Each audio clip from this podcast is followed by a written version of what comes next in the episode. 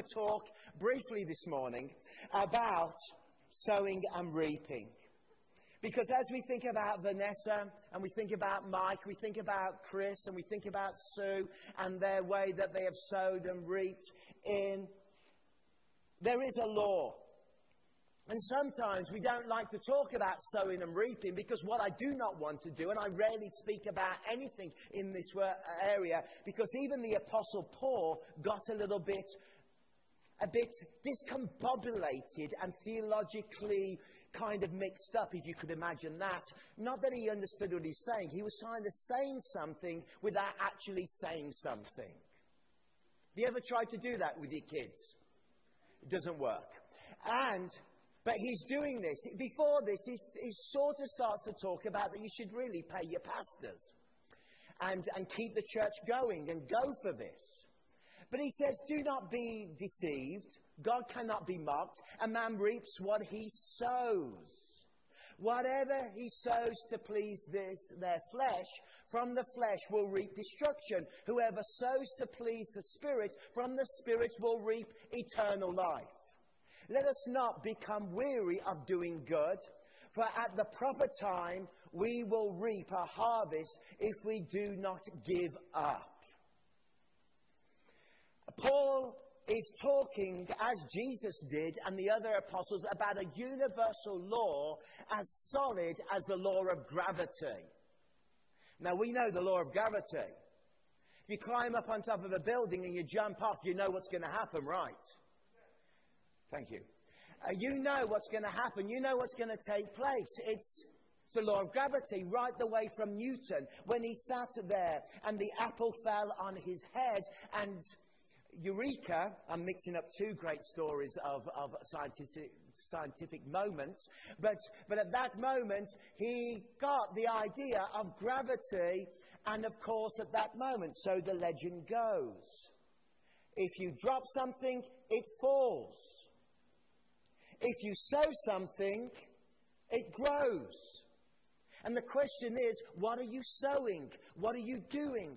What are you sowing within your life? And does your giving, does your sowing really make any difference at all? I remember a young man coming into my office in England and he sat down, and to be honest, he came there very perplexed. He was a, I would say, a miserable guy. I don't know. He was just really miserable. And I, when I saw his appointment come up, I was like, oh. And so he came in, and he sat down, and he started uh, bemoaning and moaning and groaning and moaning. And his big issue was, and he said, Pastor, I just haven't got any friends. Nobody seems to want to hang out with me. I sort of like, and he just talked, and I waited for him to catch breath. And while his mouth was open, I jumped in. And I said, Have you ever heard of the law of sowing and reaping? No. At that moment, I took a breath and began to speak. I said, We sow and we reap.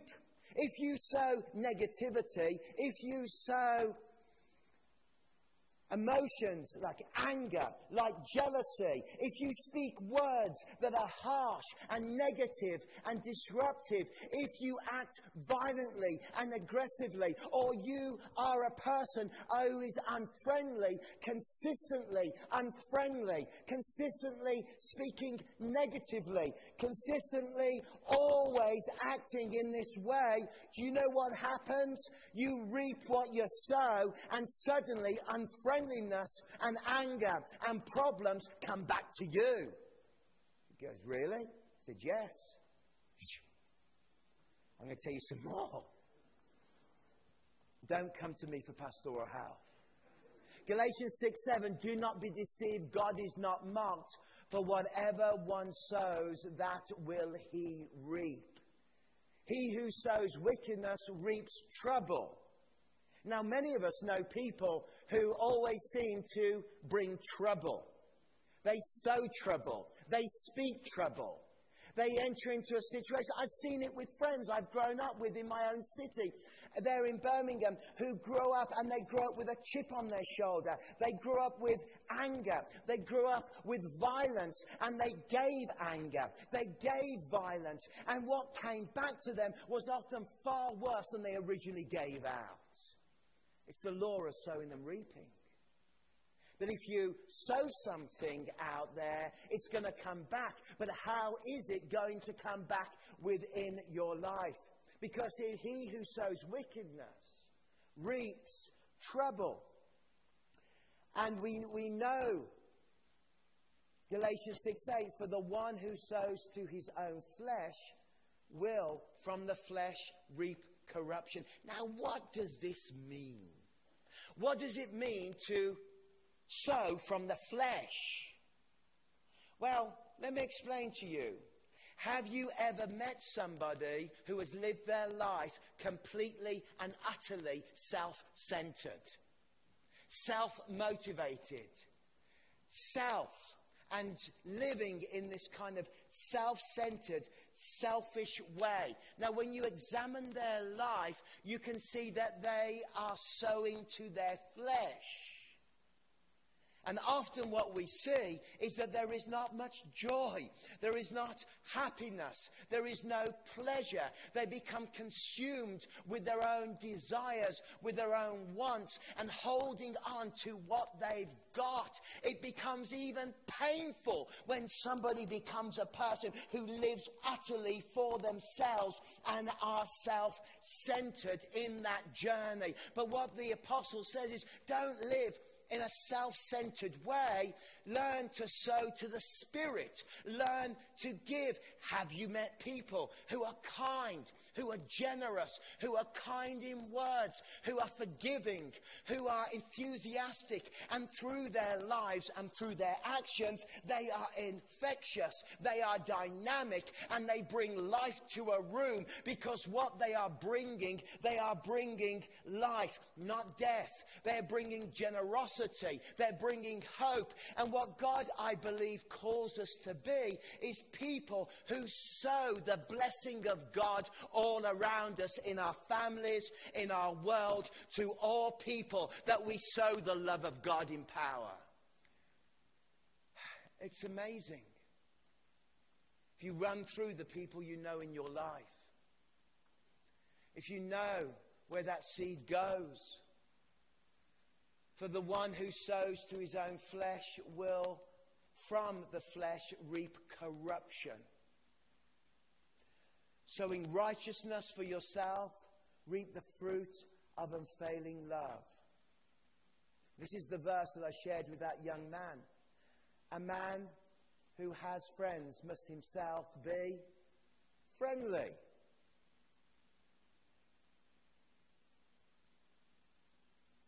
It's true.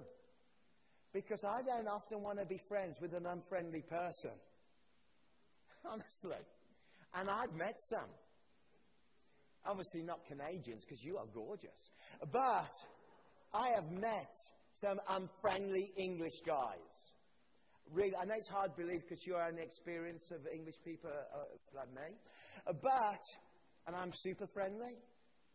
But we know, joking apart, we know that people who are unfriendly, they create an instant atmosphere. They create, and yet people that are generous, people that are kind, people that sow seed all around and bring life, this comes back to them in abundance. This comes back to them. And as Proverbs 11 says, but the one who sows righteousness reaps a sure reward.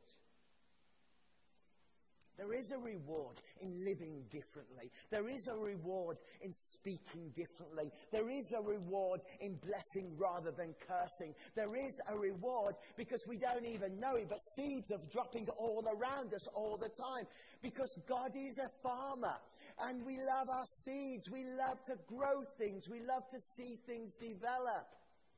I remember we lived, when we lived in our last house in England, the girls, the twins, really wanted rabbits rabbits. I just, honestly, what is the point? But of a rabbit. But they had a rabbit. I can't even remember the first rabbit's name because we've had rabbits like The last one was called Cloudy. uh, yeah, and the dog killed it. But honestly, I, I, saw something being tossed in the air about 12 foot, and I'm going, well, what's that? It's the rabbit. I prayed over it, but next day it had gone to be with the great, and that was it. Um, so get the elders to pray for healing, not me. So, so uh, there's this rabbit, and I say, I'm not having anything, you know, dads, we go, I'm not having anything to do with the rabbit. Nothing. You've got to feed it. So they'd go out, and they were just toddlers, and they'd feed the rabbit and come back and go out. And what I noticed that one day, all of this wheat was growing in my garden. I'm like, what is this wheat? It's all over where the flowers were, the perennials, everything. There's just wheat growing everywhere. This is, this is amazing. I actually thought it was like a, a miracle, which it sort of was. It did speak to me about harvest, of course, and I was like, whoa! And we watched the wheat grow. Was like, this is a mystery. You've worked it out, haven't you? That as they were carrying the feed for the rabbits, they were like talking, chatting, dropping it everywhere and feeding the rabbits. And then wherever they dropped it everywhere, over time I noticed there was a, a wheat field had grown in my back garden. It was only about the size of this area stage, but it was just growing. Uh, it was a mystery until I thought about it. Sometimes you don't even realize what you're dropping everywhere and throwing all around, but around you, things start to grow. Things start to happen. And if you're always throwing around hate, or you're always throwing around a critical heart, or you're always throwing around a negativity, suddenly you find things are growing. You see, you can't turn stingers into, into fruit or into wheat. If you sow weeds, you'll get weeds. But if you sow good things, you'll get good harvest and you'll get good fruit. But the one who sows righteousness reaps a sure reward. We see this in the story of the women in Exodus, those wonderful, remarkable, heroic midwives, that they were kind to the children and saved the babies of Israel. And they did this consistently and they spoke. And it's the time in Scripture when many of us theologians, we talk about the righteousness of lying. That when, when the Egyptian authorities said, you know, where are all these babies disappearing? Oh, these, these, these Israelites, they, they have babies quickly and they run off. You know, they, they misled them and then the Lord said, and because the midwives feared God, he gave them families of their own. In other words, how they lived and the righteousness they showed and the kindness and the goodness and the difference, it came back to those midwives. And this is an important principle. Whoever is kind to the poor lends to the Lord, and he will reward them for what they have done. So we reap more than we sow. And often we don't realize this. That actually we reap more. That's the principle, isn't it? When we sow, we reap more harvest for our master. When we invest, when we are kind, when we do those extra things, when we show that kindness, we're there. Those who sow with tears will reap with songs of joy. Those who go out weeping, carry seed to sow, will return with songs of joy, carrying sheaves with them. You know, you go out with, with seed and you come back with sheaves, large amounts.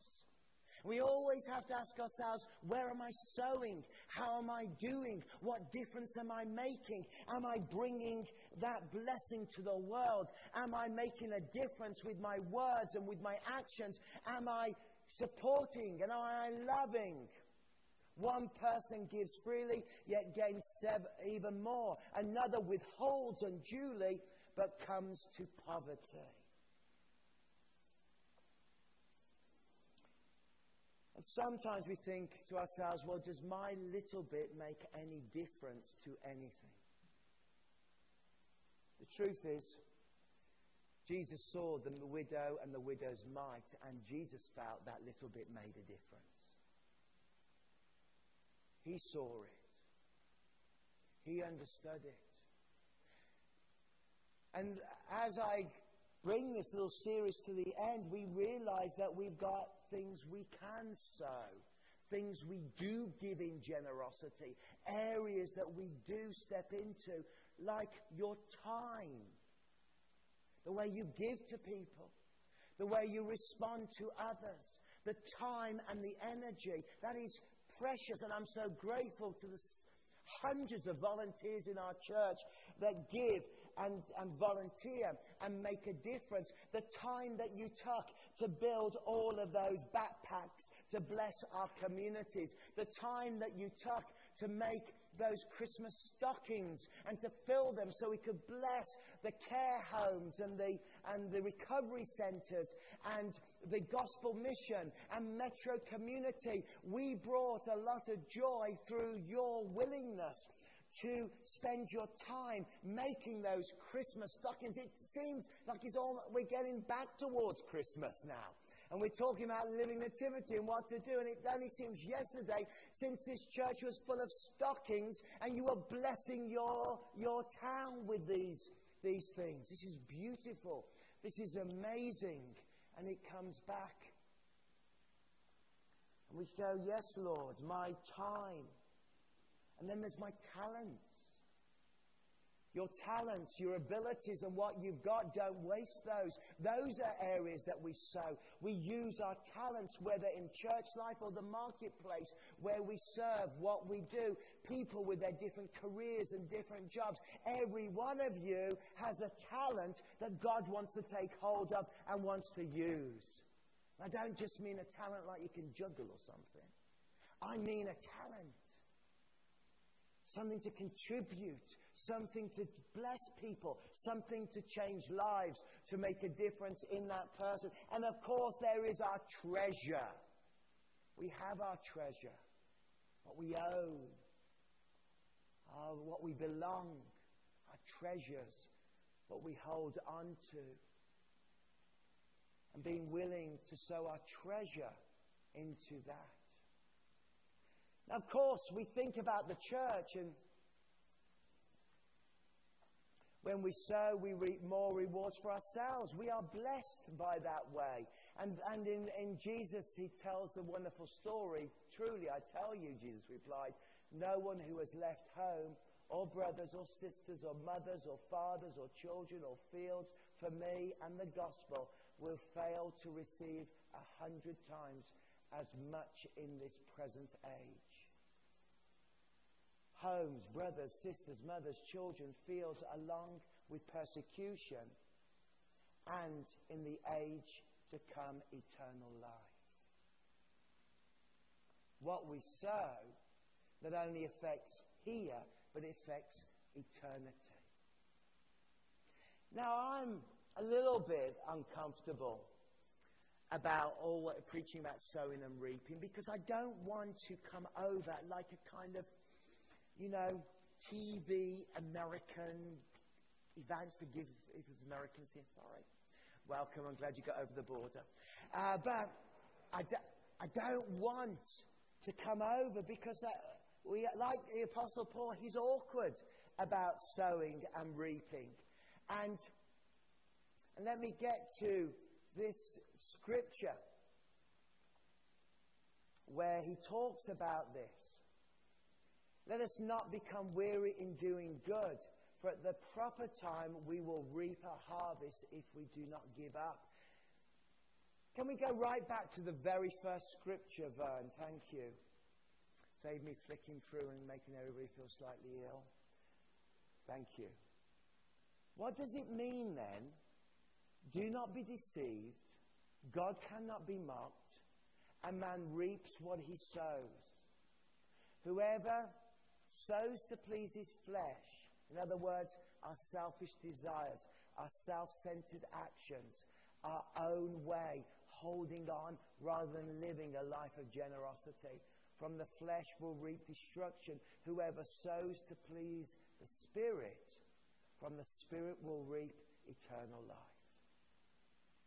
What does it mean to sow to the Spirit? And as I said, pastors are awkward talking about this, and this is the end of the series. And we'll be stepping, into Colossians and diving deep into the biblical context of Colossians and going hard and looking at the beauty of that four chapter book and its historical content. But what does it mean to, flow, to sow to the Spirit? Well, clearly, Paul in this context is talking about the life and the ministry of the church. Now, the moment we talk about giving to the church, people are, oh, here he goes, put his white shoes on. Going to sow in, get back. I'm not talking about any cheap, any, any kind of preaching with a formula of, of certain prosperity that becomes extreme, although I do believe God wants to bless your lives and your families. But I have to ask myself a question when it comes to my life how do I approach it? Well, question number one is this when I approach the church Do I believe that the church, as the body worldwide, is a one of a kind organization, a one of a kind body that exists in the world? See, I give, I tithe, I sow, I bring in. Why? Because I believe that the body of Jesus who love Jesus. I don't mean religion. I don't mean the excesses that we hear. I mean the beauty of the bride of Christ. The church of Christ is one of a kind organization. And to be honest, the church changed my life. The church blessed me. I was a lost, broken, teenager, lost in darkness, and I came into a church that was family, that was community, and that church changed my life forever. Forever. It was a one of a kind organization. When I looked out across that group of intergenerational people from all the nations, it's one of a kind. Why is it one of a kind? It's one of a kind because it was conceived, as Ephesians teaches us, in the heart of God at the beginning of creation. God saw the church in his heart, and you are part of the church. So it was conceived in the very beginning, in the very creation, in the very heart of the Savior. It was conceived there. And you fast forward, and the church is seen in eternity. Because who gathers around the great Lamb of God? Who will sing washed clean in their robes of righteousness, the multitude upon the multitude upon the multitude, the church will be there. It will be there, and we will be together for eternity. And if I believe in eternity, I have to believe that those that are with the glory of the Lord in eternity are those that have come through the church. So it's eternal it's foundational. Not only that, but the church should be, it's, it's, it's, every, it's in every nation. In all kinds of ways, in all kinds of shapes, giving hope and giving love, relieving poor, caring for people, praying for the world around them. It is multi ethnic. It is from every tribe and nation. It is all around. And when you read Revelations, you see how the church is should be this glorious, glorious image of the bride of Christ. And we are in the bride of Christ. And we are know that love. Wow.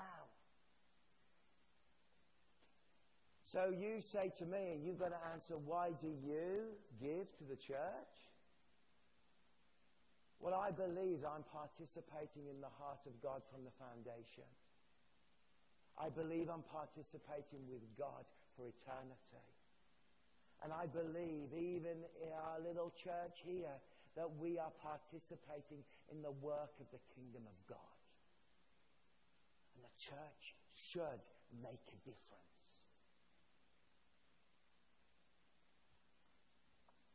So, what does he mean when I sow to the Spirit? Well, it simply means that when you sow to the Spirit, you're giving towards the proclamation of the gospel. When you sow to the Spirit, you're giving towards the, the ministry of the church. When you sow to the Spirit, you're giving towards changing lives, relieving, relief of poverty. When you're sowing, we're sowing to what the church should be about, about what the church should do, the kingdom of God. That's the way I see it. That's why I give. And this series, I've tried to go, okay. We give our talents, we give our times, we give our treasures. We come and we give. So do not be deceived. God cannot be mocked. A man reaps what he sows. What are you sowing? And you've heard me say this a lot. But the, the floor is the tithe. And then we give our offerings above and beyond. And the real beauty comes. When you let go of the God of money and you become generous, boy, does it, does it flow back to you. Oh, yeah. I'm sorry, it really does. It's amazing. God's goodness in that journey. So, when the apostle wrote, he's writing in this context. But if you take anything from this, go out of this service and be the most generous person you can in words and actions. Be generous in the way that you live. Be generous in the way that you give. And when you come back next week, I won't be preaching about money.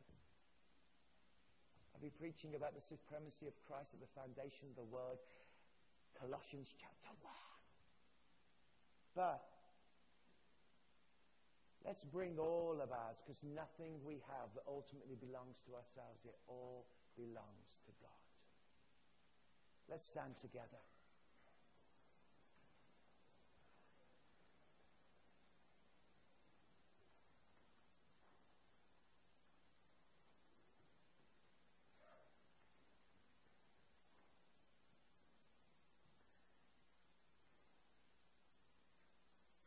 As much we've said about this series. I started off by the story of the woman who had a past that came and she just had what she had. All she had was her tears, her hair, her kissing of Jesus' feet, and her expensive perfume. And she was so generous to Jesus because he had reached into that woman's life and said, I see your pain. As opposed to Simon the Pharisee who had self righteous, religious, judgmental attitude, who wasn't even generous enough to wash Jesus' feet, kiss him on the cheek to say he was an equal, or offer him oil to go on his head, olive oil. No. It was the woman who let her hair down and washed Jesus' feet with just what she had and was willing to bring. We are generous people, friends, because we have been forgiven much. We all have a past. We've all messed up, but we hide it well. And we are generous because God is generous to us. That's it. You love people because you have first been loved. And then week two, we spoke about bags of gold, the talent about taking what you've got and not wasting it out of fear, but realizing that we are only the managers, we are not the master. We don't have to give. That's not. We are generous because we want to give. Because we know that our lives are short, our lives are but a dot, but eternity is a long line that goes on. And therefore, I want to give as much as I can in this dot because I know eternity runs forever. And we sow our lives, and we talked about missionaries. It was only, what, five years ago, Vanessa and Mike stood on this stage and said, We want to start producing socks and employing, and they were selling a little group of socks down at our mall. And we went by and we bought their socks they'd made in India. And today, those little socks are in major leading outlets all over North America. And 500 women are employed because of their sock business that they don't take a penny from because they can employ more ladies who are marginalized. That's sew a sock and you get a sock factory. That's what I'm talking about here. It's what I'm talking about. And so we don't waste our talent, and they took their five bags of gold, and now they've got double bags of gold for the kingdom of God. And now I finish this series by saying, let's sow well in word, in time, in treasure, and talent. Let's sow into the spirit, not into the flesh. So, Father, I pray for every family here, every person listening online. I pray, God, that you will bless us as we go and as we sing our final song, that you will encourage us. And that, God, may we sow life, not death. In Jesus' name. For those who are struggling financially, I do pray that you'll give them insight and wisdom into their personal world. For those that feel burdened, I pray that, Lord, you will come side by and hold them and hug them and love them. And may we um, just become generous people. Hallelujah. Amen.